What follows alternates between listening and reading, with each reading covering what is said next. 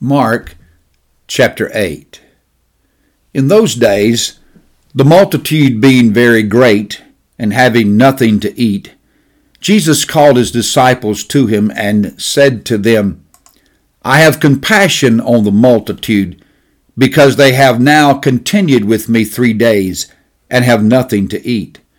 And if I send them away hungry to their own houses, they will faint on the way for some of them have come from afar. Then his disciples answered him, How can one satisfy these people with bread here in the wilderness?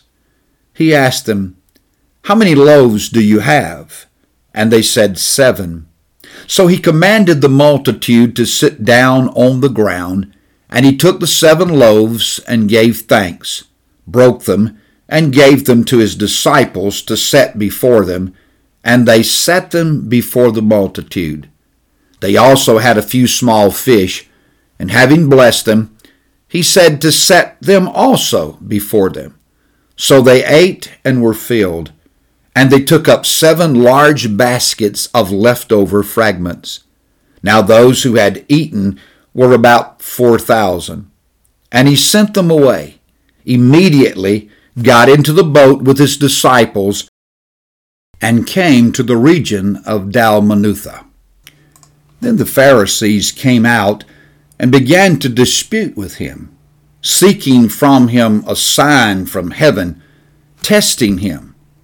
But he sighed deeply in his spirit and said, Why does this generation seek a sign? Assuredly, I say to you, no sign shall be given to this generation. And he left them, and getting into the boat again, departed to the other side. Now the disciples had forgotten to take bread, and they did not have any more than one loaf with them in the boat. Then he charged them, saying, Take heed, beware of the leaven of the Pharisees and the leaven of Herod. And they reasoning among themselves, saying, Is it because we have no bread? But Jesus, being aware of it, said to them, Why do you reason because you have no bread? Do you not yet perceive nor understand? Is your heart still hardened? Having eyes, do you not see? And having ears, do you not hear? And do you not remember when I broke the five loaves for the five thousand? How many baskets full of fragments did you take up? They said to him, Twelve. Also, when I broke the seven for the four thousand, how many large baskets full of fragments did you take up? And they said, Seven. So he said to them, How is it you do not understand? Then he came to Bethsaida, and they brought a blind man to him, and begged him to touch him. So he took the blind man by the hand and led him out of the town. And when he had spit on his eyes and put his hands on him, he asked him if he saw anything. And he looked up and said, I see men like trees walking. Then he put his hands on his eyes again and made him look up, and he was restored and saw everyone clearly. Then he sent him away to his house, saying, Neither go into the town, nor tell anyone in the town. Now Jesus and his disciples went out to the towns of Caesarea Philippi. And on the road he asked his disciples, saying to them, Who do men say that I am? So they answered, John the Baptist, but some say Elijah, and others one of the prophets. He said to them, But who do you say that I am? Peter answered and said to him, You are the Christ.